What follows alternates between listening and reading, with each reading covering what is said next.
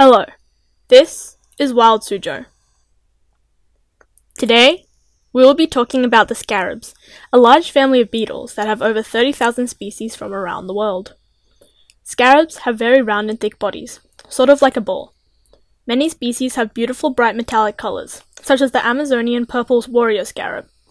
They are also very small beetles, the largest being around 16 centimeters in length, while the smallest are barely a millimeter long. They have clubbed antennae with little plates called lamellae, which look like wrinkles. For many species, the front legs are broader and thicker, which means that they can dig easier. Some species have horns on the head for fighting over males or resources. The young of scarab beetles are called grubs or larvae. These young are pale yellow or white in color, and are usually curled into a C shape.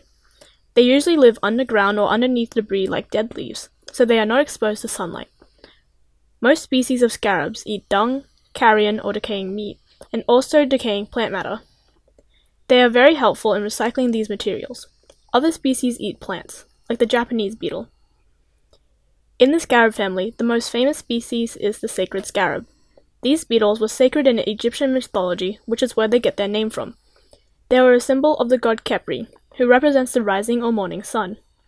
There is an analogy, or comparison, between the scarab beetle's ability to roll a ball of dung across the ground and Khepri's ability to roll the sun across the sky. For Wild Suzhou, I'm Siana. Thanks for listening and see you next time.